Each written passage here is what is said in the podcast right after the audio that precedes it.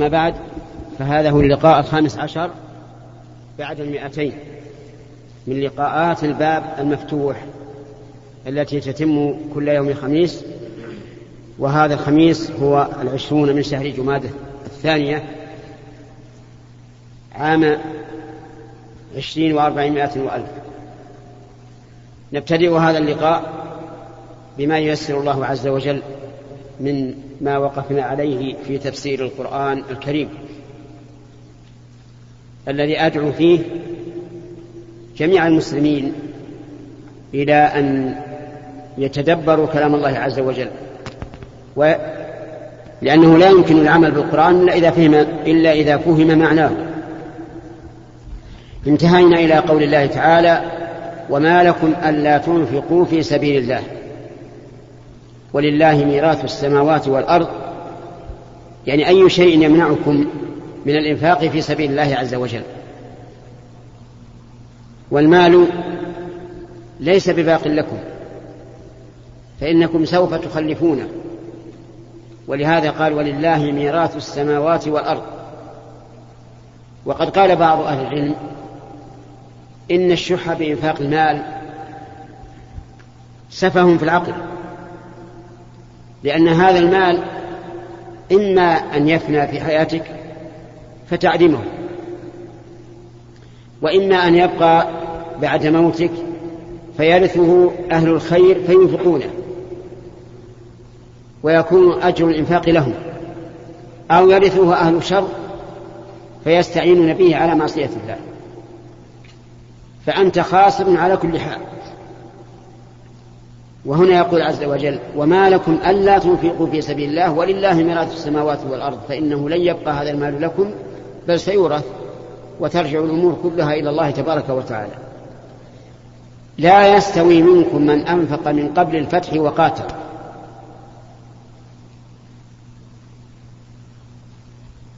لا يستوي منكم من أنفق من قبل الفتح وقاتل أولئك أعظم درجة من الذين أنفقوا من بعد وقاتلوا. أي لا يكونون سواء. الذي أنفق من قبل الفتح والمراد بالفتح هنا صلح الحديبية الذي جرى بين النبي صلى الله عليه وعلى آله وسلم وبين قريش. وذلك في ذي القعدة من عام ست من الهجرة. من عام ستة من الهجرة. وسمي فتحا لأنه صار فيه توسيع للمسلمين وتوسيع أيضا للمشركين. اختلط الناس بعضهم ببعض وأمن الناس بعضهم من بعض حتى يسر الله عز وجل أن نقضت قريش من العهد فكان من بعد ذلك الفتح الأعظم فتح مكة. في السنة الثامنة من ذي الهجرة في رمضان. قال الله عز وجل أولئك أعظم درجة من الذين أنفقوا من بعد وقاتلوا. وذلك لأن الأولين أنفقوا وقاتلوا وسبقوا إلى الإسلام وكان الإسلام في حاجة لهم ولإنفاقهم فكانوا أفضل ممن أنفق من بعد وقاتل. والله سبحانه وتعالى يجزي بالعدل بين عباده. ولكن لما كان تفضيل السابقين قد يفهم منه أن لا فضل للاحقين قال وكلا وعد الله الحسنى. كلا من الذين أنفقوا من قبل الفتح وقاتلوا والذين أنفقوا من بعد وقاتلوا وعدهم الله الحسنى يعني الجنة. والله بما تعملون خبير. أي عليم ببواطن أموركم كظواهرها لا يخفى عليه شيء. وإذا كان عالما بها فسوف يجازي جل وعلا كل كل عامل بما بما عمل. قال الله تعالى فمن يعمل مثقال ذرة خيرا يره ومن يعمل مثقال ذرة شرا يره. المراد بالفتح هنا نعم. صلح الحديبية. والمراد بالحسنى الجنة. إذا كل الصحابة وعدهم الله تعالى الجنة فنحن نشهد لكل الصحابة أنهم في الجنة لكن لا نشهد لأحد بعينه إلا من شهد له الرسول صلى الله عليه وعلى آله وسلم. ثم قال عز وجل حاثا ومراقبا على الإنفاق في سبيله. فقال من ذا الذي يقرض الله قرضا حسنا فيضاعفه له. أي أين الذين يقرضون الله قرضا حسنا؟ أي ينفقون فيما أمرهم بالإنفاق فيه. وأشار الله في هذا إلى شيئين الإخلاص والمتابعة. الإخلاص في قوله من ذا الذي يقرض الله. يعني لا يريد سوى الله عز وجل. والمتابعة في قوله حسنا لأن العمل الحسن ما كان موافقا للشريعة الإسلامية. وهذان أعني الإخلاص والمتابعة هما شرطان في كل عمل. أن يكون مخلصا لله وأن يكون متابعا فيه رسول الله صلى الله عليه وعلى آله وسلم. وصف الله تعالى الإنفاق في سبيله بالقرض تشبيها بالقرض الذي يقرضه الإنسان غيره لأنك إذا أقرضت غيرك فإنك واثق من أنه سيرد عليك. هكذا أيضا العمل الصالح سيرد على الإنسان بلا شك. ولهذا قال فيضاعفه له. وله أجر كريم. المضاعفة هنا يعني الزيادة. وقد بين الله تبارك وتعالى قدرها في سورة البقرة. فقال مثل الذين ينفقون أموالهم في سبيل الله كمثل حبة أنبتت سبع سنابل في كل سنبلة مائة حبة. والله يضاعف لمن يشاء. فأنت إذا أنفقت درهما فهو يعني جزاءه كم؟ سبعمائة درهم. ثوابا من عند الله عز وجل. والله تعالى فضله أكثر من عدله وأوسع. ورحمته سبقت, سبقت غضبه. إذا يضاعفه له إلى كم؟ إلى سبعمائة. بل إلى أكثر كما جاء في الحديث إلى أضعاف كثيرة. وله أجر كريم أي حسن واسع. وذلك فيما يجده في الجنة ففيها ما لا عين رأت ولا أذن سمعت ولا خطر على قلب بشر. ثم قال عز وجل يوم ترى المؤمنين والمؤمنات يعني اذكر للأمة. يوم ترى أيها الإنسان المؤمنين والمؤمنات يوم القيامة يسعى نورهم بين أيديهم أي أمامهم وبأيمانهم. يكون من الأمام ومن اليمين. أما من الأمام فلأجل أن يقتدي الإنسان به لأن النور إذا كان أمام الإنسان تبعه. وأما عن اليمين فتكريما لليمين. يكون بين أيديهم وبأيمانهم. وقوله يسعى نورهم يفيد أن هذا النور على حسب الإيمان. لأنه لأن الحكم إذا علق بوصف كان قويا بقوة ذلك الوصف وضعيفا بضعفه. إذا نورهم على حسب إيمانهم. لا, لا, لا الذكر ولا الأنثى. يوم ترى المؤمنين والمؤمنات. نورهم يسعى بين أيديهم وبأيمانهم. الأخ لماذا خص بين الأيدي والأيمان؟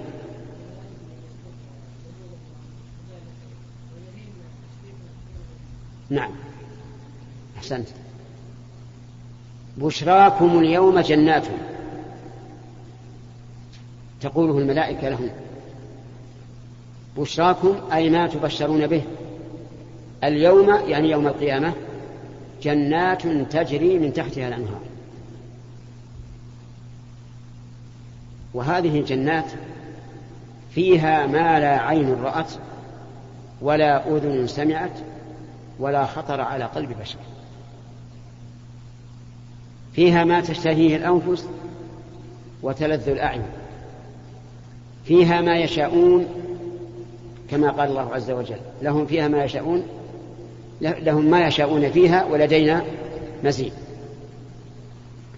وجمعها لأنها جنات متعددة متنوعة درجات مختلفة حسب قوة الإيمان والعمل. وقول تجري من تحتها الأنهار أي تسير.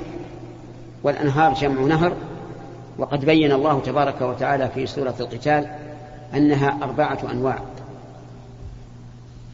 أنهار من ماء غير آسف وأنهار من لبن لم يتغير طعمه وأنهار من خمر لذة للشاربين وأنهار من عسل مصفى.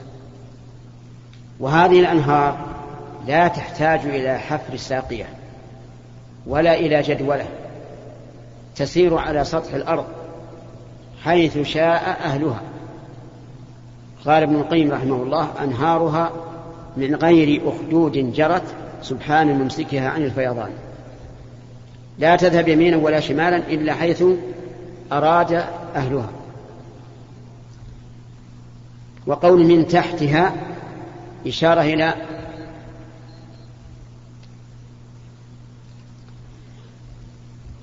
وأشار في قوله من تحتها إلى علو قصورها وأشجارها.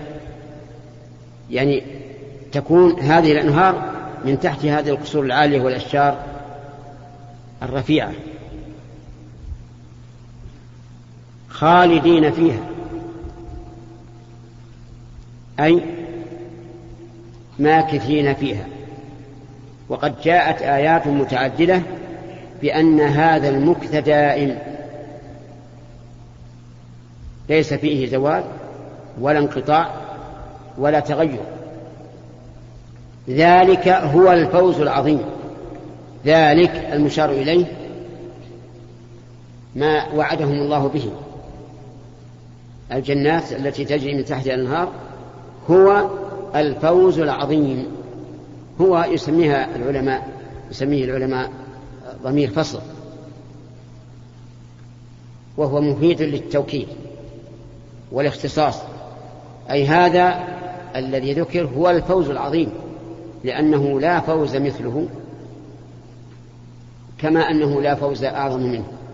نسأل الله أن يجعلنا وإياكم من أهله إنه على كل شيء قدير. الآن الأسئلة. نبدأ باليمين. يا شيخ بالنسبة إذا حضر الواحد إلى المسجد هل الأفضل في الروضة يكون على يسار الأفضل على اليسار أو لو حضر في آخر الصف؟ ما فهمت. أقول لو حضر الصلاة نعم. هل الأفضل أنه يجي في آخر الصف من اليمين نعم. أو في الروضة من اليسار؟ أولا كلمة الروضة هذه ما, ما لها أصل. ما لها أصل. يعني قول العوام إن الروضة ما كان خلف الإمام أو عن يمينه أو شماله قريبا منه هذه لا أصل لها. هي الصف الأول. سؤال الأخ يقول هل الأفضل الأيمن مطلقا أي من الصف؟ أو نقول إذا بعد فاليسار أفضل منه إذا كان أقرب. الجواب اليسار أفضل. إذا كان أقرب إلى الإمام. دليل ذلك أن النبي صلى الله عليه وعلى آله وسلم لم يقل أتم الأيمن فالأيمن كما قال أتم الأول فالأول ولذلك نقول في الأول والثاني الأول أفضل من الثاني وإن كان الثاني خلف الإمام والأول في أطرف الصف. لأن النبي صلى الله عليه وعلى آله وسلم أمر أن نكمل الأول فالأول أما اليمين فلم يقل أتم الأيمن فالأيمن ولو كان الأيمن أفضل مطلقا لقال إيش؟ أتم الأيمن فالأيمن وعلى هذا فنقول إذا تقارب اليمين والشمال فاليمين أفضل. إذا تساوى اليمين والشمال فاليمين أفضل. أما مع البعد فاليسار أفضل. وذلك لدنوه من من الإمام. والدنو من الإمام معتبر شرعا. ويدل لهذا أيضا أنه أن المسلمين كانوا في أول الأمر. إذا كانوا ثلاثة يصفون صفا واحدا. ويكون أحدهما عن يمين الإمام والثاني عن يساره. ثم نسخ هذا إلى أن يتقدم الإمام إذا كانوا ثلاثة. فدل هذا على أنه إذا تساوى اليمين والشمال فاليمين أفضل. وإلا فاليسار أفضل. لو كان اليمين أفضل مطلقا لكان الذين لكان الثلاثة كيف يكونوا كوفون يكون الاثنان عن يمين الإمام. وهذه مسألة يعني تخفى على كثير من طلاب العلم فضلا عن العوام. في بعض المساجد تجد الصف الأيمن يكاد يتم والأيسر ما فيه إلا واحد أو اثنين. هذا غلط. هذا إذا قلنا بأن قوله وسط الإمام ضعيف. أما إذا قلنا بأنه حسن فهو فيصل لا لا يتنازع فيه إثنان. فهمت الآن ولا لا؟ صار الأيمن أفضل إذا تساوى الأيمن واليسار. أو تقاربا كفرق رجل أو رجلان أما إذا كان الفرق بينا فاليسار أفضل. نعم.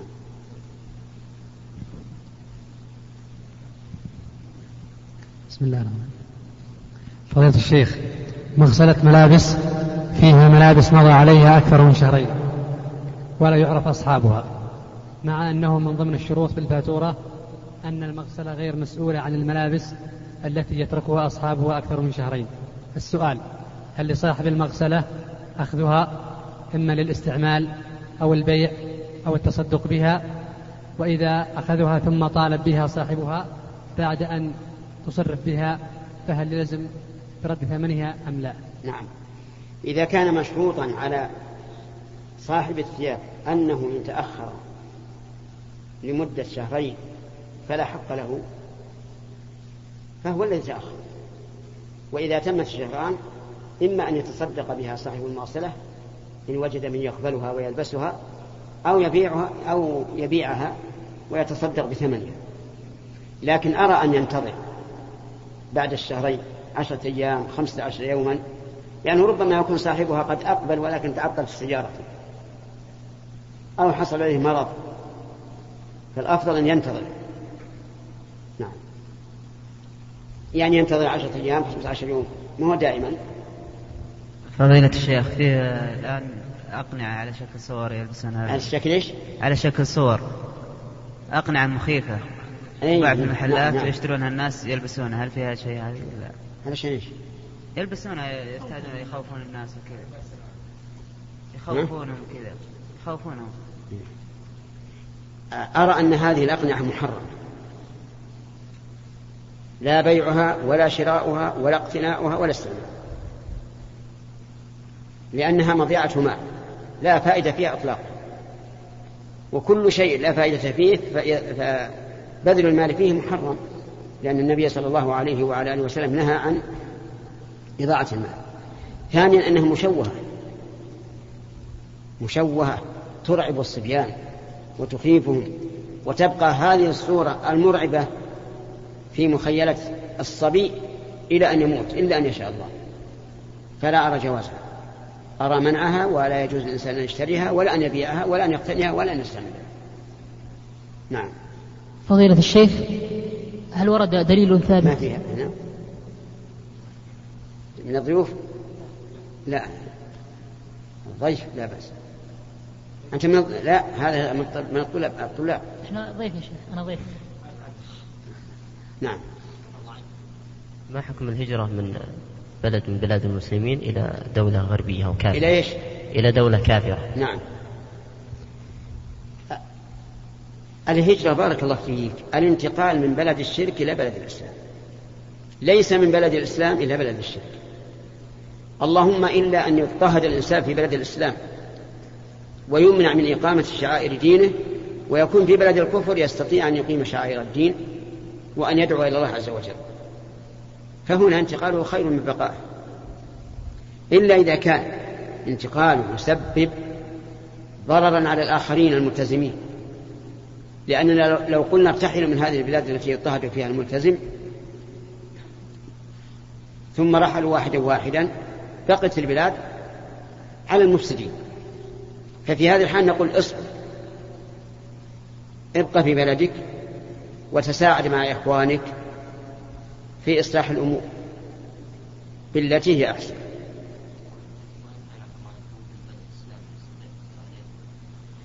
حتى هذه أنا أرى ما دام بقاء فيه مصلحة للموجودين الإخوة الثانيين الملتزمين فليبقى وإن شاء الله يفرج الله له. يسار. فضيلة الشيخ هل ورد دليل ثابت عن النبي صلى الله عليه وسلم في أنه وضع يده اليمنى على اليسرى بعد القيام من الركوع؟ نعم. روى البخاري رحمه الله عن سهل بن سعد رضي الله عنه قال كان الناس يؤمرون أن يضع الرجل يده اليمنى أو كفه اليمنى على ذراعه اليسرى في الصلاة. هكذا جاء في البخاري. سمعت؟ طيب في الصلاة في كل الصلاة. يستثنى من هذا السجود. علل. ليش؟ لأن اليدين كلها ها؟ على الأرض. ويستثنى من هذا الجلوس. لأن اليدين ها؟ على الفخذين ويستثنى من هذا الركوع. لأن اليدين وش بقي؟ القيام قبل الركوع وبعده. هذا الدليل. واضح؟ الحمد لله. اقلب الشريط من فضلك.